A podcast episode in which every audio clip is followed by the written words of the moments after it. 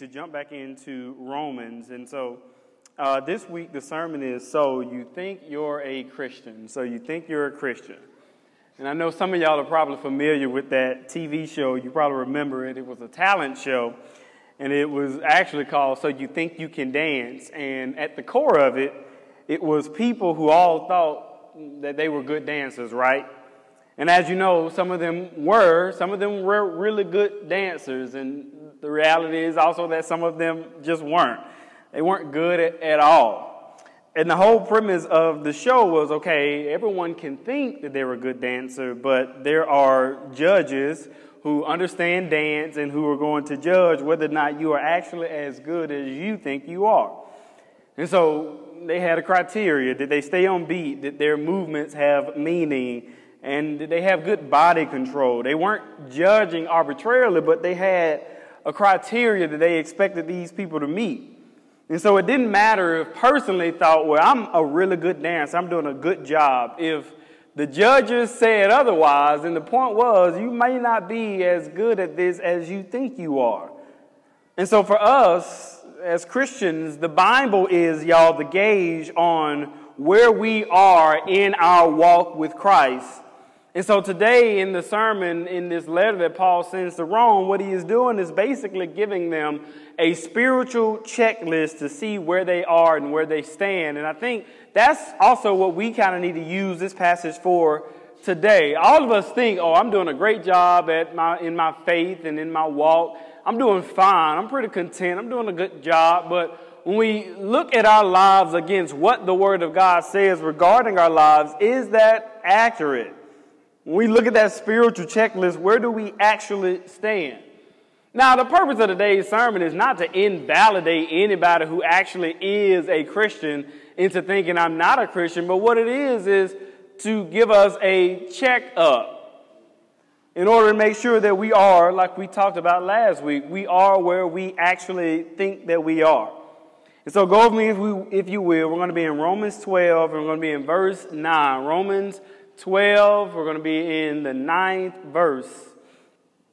And Paul starts off pretty interesting here. He says, Let love be genuine, abhor what is evil, hold fast to what is good, love one another with brotherly affection, outdo one another in showing honor. Do not be slothful in zeal, but fervent in spirit. Serve the Lord. Rejoice in hope. Be patient in tribulation. Be constant in prayer contribute to the needs of the saints, and seek to show hospitality. Bless those who persecute you. Bless and do not curse them. Rejoice with those who rejoice. Weep with those who weep. Live in harmony with one another. Do not be haughty, but associate with the lowly. Never be wise in your own sight.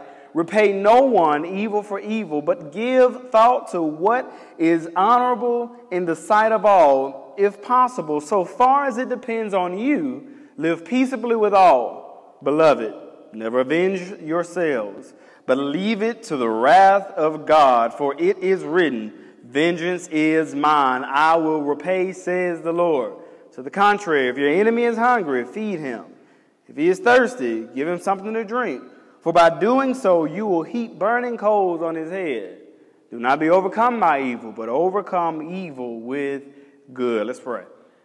Lord, as we prepare to jump into the Word, um, God, this is sort of a spiritual checklist. We all feel like we're doing a pretty decent job at this Christianity thing, but maybe we need a tune up, God. Maybe our spark plugs aren't where they need to be, and maybe we need a little bit of an oil change. So, God, as we go through the Word today, help us evaluate our own lives. Let us look at what Paul has said here, and let us check ourselves and see against the Word of God do I stand where I think I stand, Lord. Help us see. In Jesus' name we pray. Amen.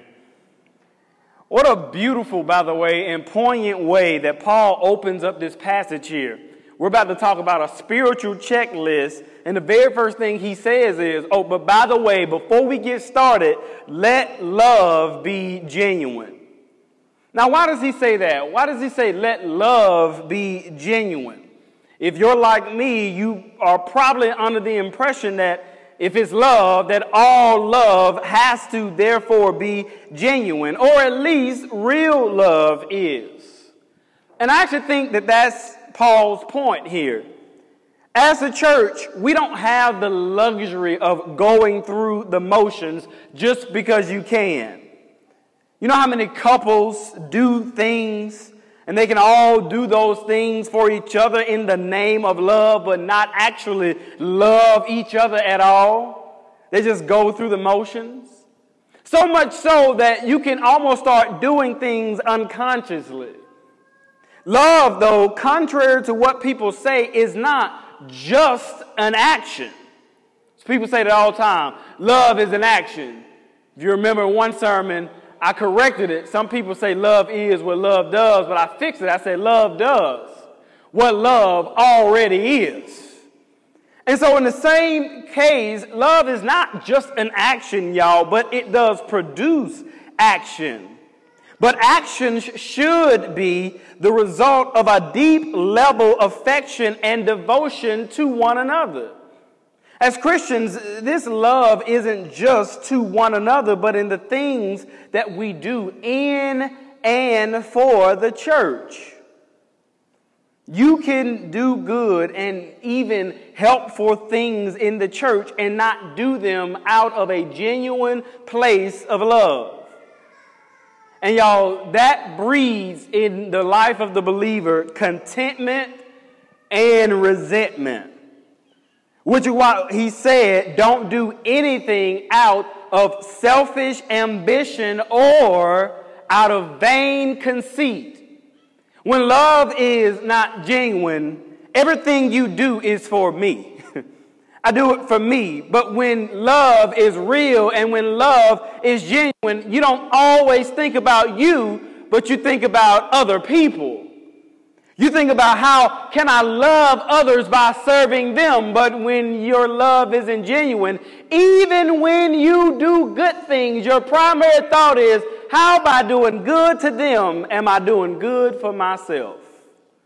How am I serving myself?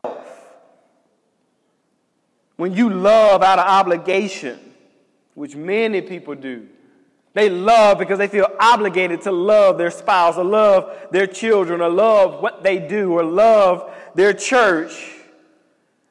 The, the truth is that you can never truly be as appreciated as you think you should be. And the theme here that Paul has for us is that as Christians, we are not living insular insulated lives, but rather we are living outward. We live outwardly. What do I mean by that? Paul's echoing all the words of Jesus. And that is what often happened is that the believers, when they became less effective, lived for themselves. What are some examples of that? Well, here you go.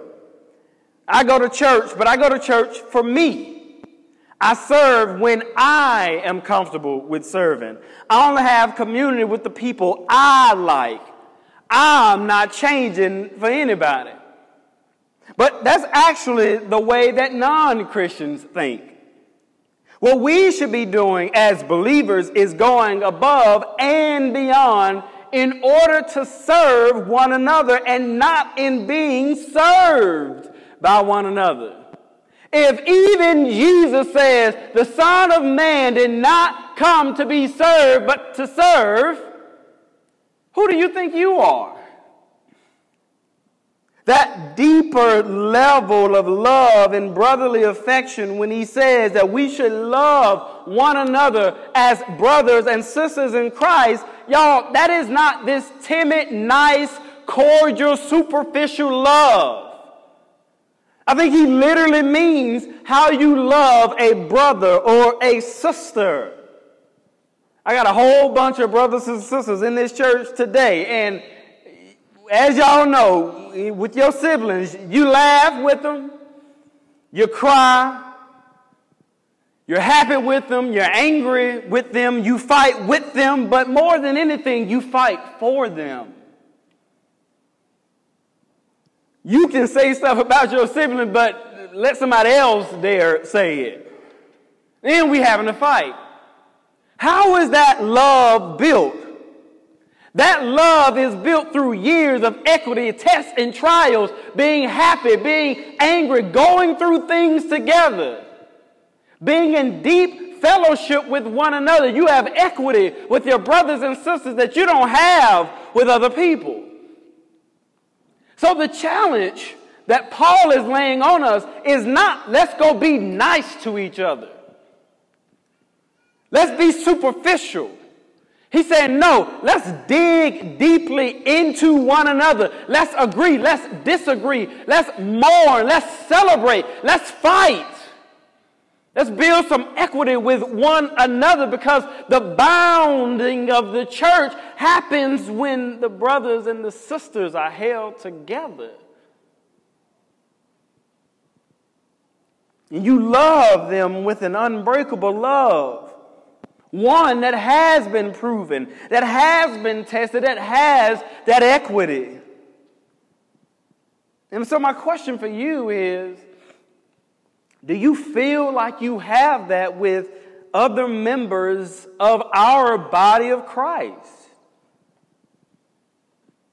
One of the dangers of social media and the modern Christian is that you can think that you're close or connected or invested with someone because you see just glimpses of their lives. But that's not real life.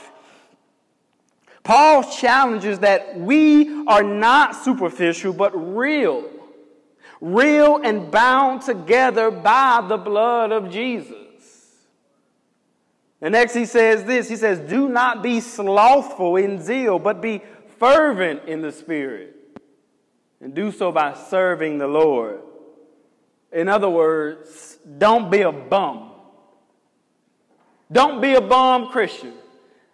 I said that recently at the school, and the kids say, Why do you say that like that? It's, when I was in high school, we had a whole bunch of people from New Orleans who moved in, and they were like, You're a bum. So I like to say it like that. So this is my advice to you as a Christian don't be a bum. Don't be a bum as a Christian.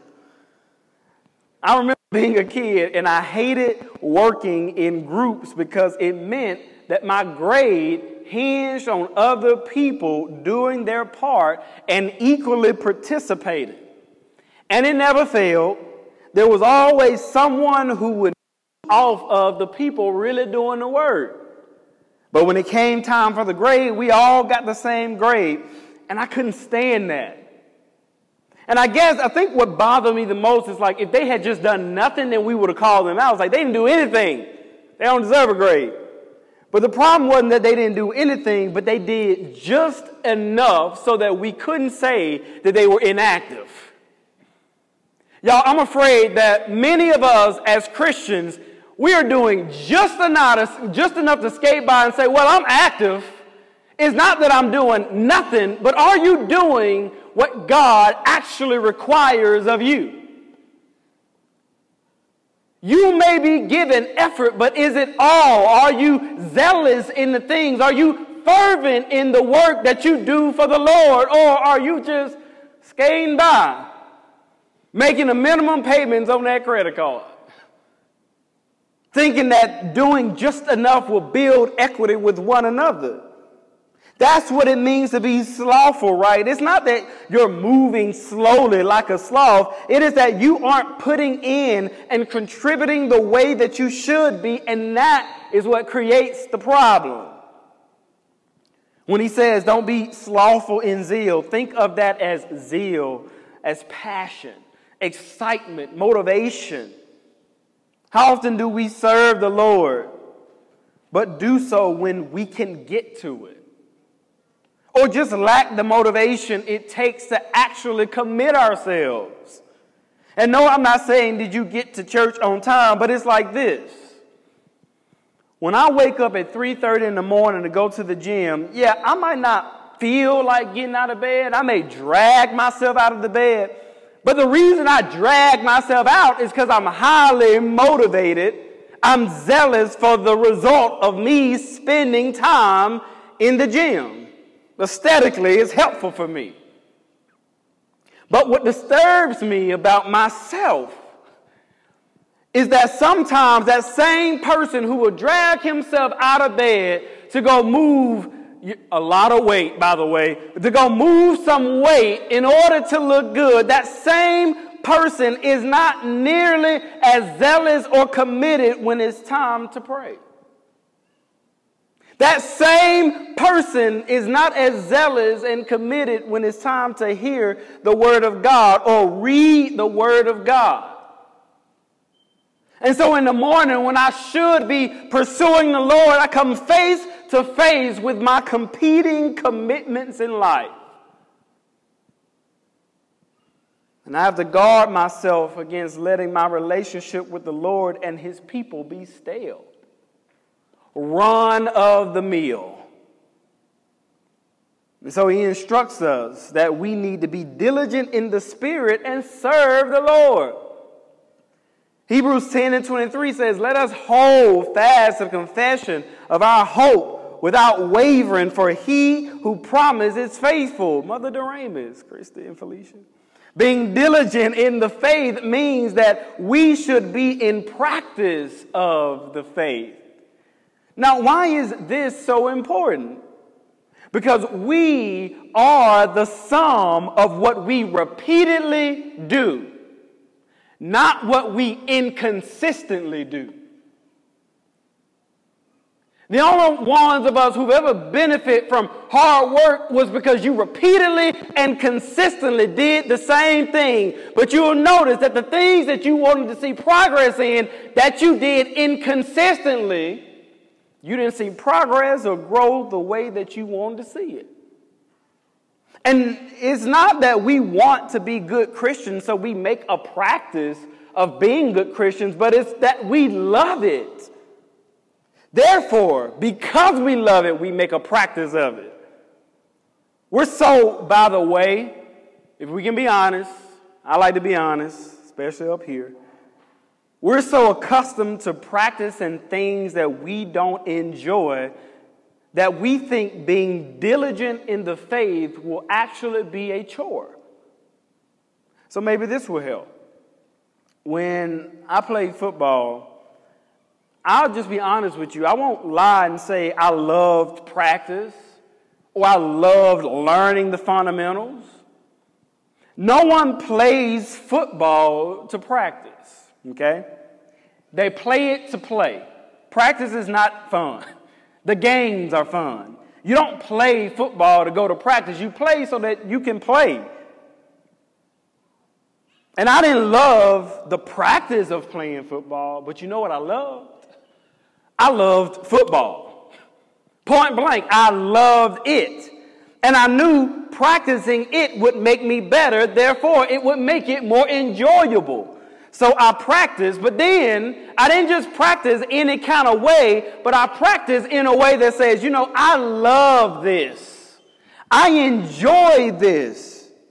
And when thinking about this, we will not be able to do anything that we want to do for the Lord if we don't first love Him.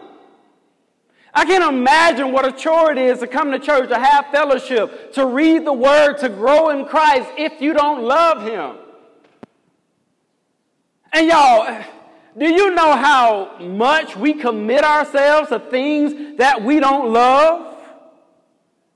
We'll go to work and hate it, despise it, but we'll go consistently. And then we'll get there and work hard. If you can do that with the stuff you don't love, what should you do with the stuff you do love? And listen, it has to come from a genuine place. There was no point for me in playing in a football game, wearing out my body practicing if I didn't love it. And crazy as it sounds, but it is true, many people will go to church Many people will go to Bible study. They will study the word themselves. They will sing. They will play. They will preach. They will do all of the things that they're supposed to do, not because they love it, but because they feel obligated to do it. Because there is an expectation that they're going to do it. Maybe that there's a check that comes along with it, but be totally removed from it in their heart. And what I tell you is if we're going to do anything for the Lord and it not be from a genuine, real place, then we might as well not do it at all. Because it means nothing to Him. Last week we saw that whatever we offer to God must not just be presented, but it must be properly conditioned to be received by God. And passion, by the way, passion can't be manufactured. Kids sometimes will say to me at the school, you know, they love that one class that I, that I teach, 12th grade Bible, and they will say, I love your class. Your class is my favorite class. And they come in there and go to sleep. They drift off. They don't pay attention. I'm like, no, you don't love it. Because if you loved it, you would be motivated. At least enough to keep you engaged. I think that's the same with our walk with Christ. Serving the Lord with fervency should be natural to the believing Christian. You not only engage in worship and the word, but with people around you, and it isn't like pulling teeth, or you're not knee deep in your phone just to make the experience a little bit more palatable. And he goes on to say this he says, contribute to the needs of the saints and seek to show hospitality. Bless those who persecute you. Bless and do not curse them. Rejoice with those who rejoice. Weep with those who weep. Live in harmony with one another. Do not be haughty, but associate with the lowly. Never be wise in your own sight. In other words, what he is saying here is that real Christians are not passive, but active in meeting the needs of other believers especially when we have the means to do it. Y'all, what he's saying here is that real Christians don't wait for others to respond so that they can do as little as possible, but we should lead in sharing resources so that there's no need and dependence on manipulative programs for our people. So, failing as a Christian he says, is failing to give love and support. can I suggest something controversial? Because this actually came up one time at a church I was serving at in Sunday school.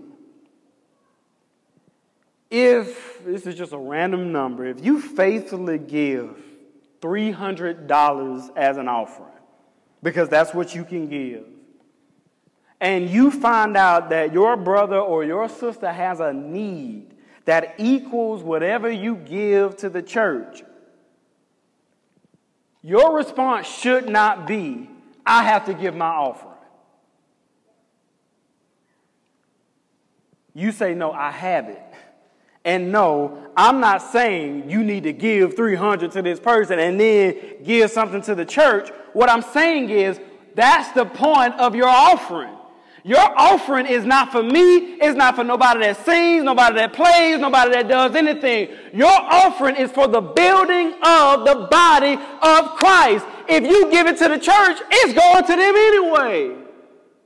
If you, as a Christian, have the means to meet the need of a brother or sister, you have an obligation, according to the Word of God, to meet that need. And so, no, it is not a noble thing if you just blindly give it to the church and let your brother or your sister go in need and you had it. It's wrong. So, y'all, contrary to what you've been told, no, you don't give your offering so that you will be blessed, but you give your offering so that those around you will be blessed. And if your service only serves you, then that's not Christ like. Make it more clearly, James says this in James 2 and 15. He said, If a brother or a sister is poorly clothed and lacking in daily food, and one of you says to them, Go in peace, be warmed and be filled, without giving them the things needed for the body, what good is that? So also, faith by itself, if it does not have good works, is dead.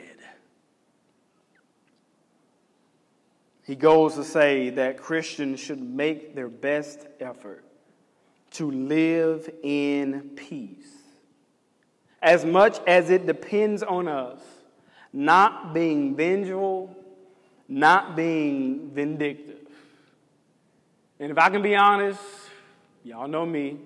Shonda told me to create a fake Facebook page because of how vindictive I am. But as y'all know, I like to get those back. And so this in particular is a struggle for me because it means that I am not, again, in a passive position, but I am actively seeking to make peace with people that I may not be at peace with. Whew. Y'all don't know how hard that is. I was arguing with somebody on Facebook just last week, and then I Googled his number and sent it to him. Then I had to delete everything. It is a struggle, okay? That's what I'm trying to get y'all to understand. It's hard. Because folks just be folking, and I be wanting to get them together. But what it is saying is, as a Christian, I can't go with my first natural response. Because I know my first natural response. I must do even what feels unnatural to me in the hopes that the more I do it and the more I practice it, that which felt natural will eventually feel unnatural. And that which used to feel unnatural, being loving and kind and not vindictive and not vengeful, eventually, by the grace of God, will one day be natural for me.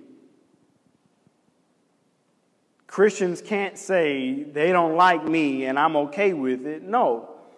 What have we done to make peace with them? Now, at first glance, you may say, well, that ain't Christ like, but I want you to think about this. As I close, what did Christ do for us to be at peace with Him? We were His enemies. And what did He do in order for us to be reconciled with Him? He died. Jesus, while we were his enemies, died on a cross so that we would be reconciled in right relationship with him. Y'all, similarly, in order for us to make our best attempt at being at peace with those around us, whether that's people in the church, people in your family, friends, enemies, people on your job, you must choose to do exactly what Jesus did. When my natural mind wants to be okay with them being an enemy or wants to be vindictive, then it requires me dying to myself. Which is why Paul says, reckon, that's, oh, that's, that's King James right there, reckon yourselves to be dead mortifying the flesh, killing the flesh, crucifying yourself so that you can look more like Christ. And so he closes with this, and this is the same place I'll close. He says, as Christians, we don't do to others what they do to us. The world may live by that principle, but we do better as a Christian, it doesn't matter how they did me, I have to go the step above. And I can only do that by setting Jesus as the standard, not others. The standard is not how does so and so treat me, how has Jesus treated me? In my sin, in, in my wrong, in my anger, in my flesh, how has Jesus treated me? when I wasn't just appearing to be an enemy, but was an enemy? How did Jesus love me? And he says this, and this is where I'll close. He says, We don't overcome evil by being evil in return, but rather we overcome evil by being radically better than evil. By doing good in the midst and in the face of evil. So you hear all that. You go down this spiritual checklist. Maybe you read this on your own time and think to yourself, where do I fall in all of these things? He's wrapping that up to, to seal this point with them. It's like, look, keep your lives in check. Because it's so easy for ourselves and our lives to get out of place and disjointed, like we talked about before. And sometimes we don't even know that we're not where we used to be. Where are you in your walk? So you think you're a Christian. What does the Bible say? Maybe you're not as mature as you thought you were. Maybe you're not as far along as you should be. Well, the challenge is you will find all that you need in the Word, in the people that God has placed around you, and in fellowship and in a discipleship relationship with other mature believers. And growing together, making a practice of what you actually love, and maybe coming to grips that what I love is not what I think I love. And what I desire maybe is not what I think I desire. Let's pray. Lord, we thank you for the word. We thank you for a check. God, a check in our spirits, a check in the word. God, we want to be content with you, but we don't want to be complacent. And sometimes it feels like a real thin line, God. But contentment comes with joy, it comes with peace, it comes with excitement, it comes with passion. God, complacency comes with boredom, it comes with obligation, it comes with resentment, and we don't want to be complacent in our relationships with one another. We don't want to be complacent in our walk with you. God, it is top to bottom, where we are with you affects everything else we do. So, God, before we try to correct our family situation or our work situation or our relationships or our marriages or our kids, God, let us make sure that we are actually rooted in you and that the relationship we have with you is good first. God, if we can make sure, if we can check ourselves that we are where we need to be with you, we know that all these other things that you said, they will be added.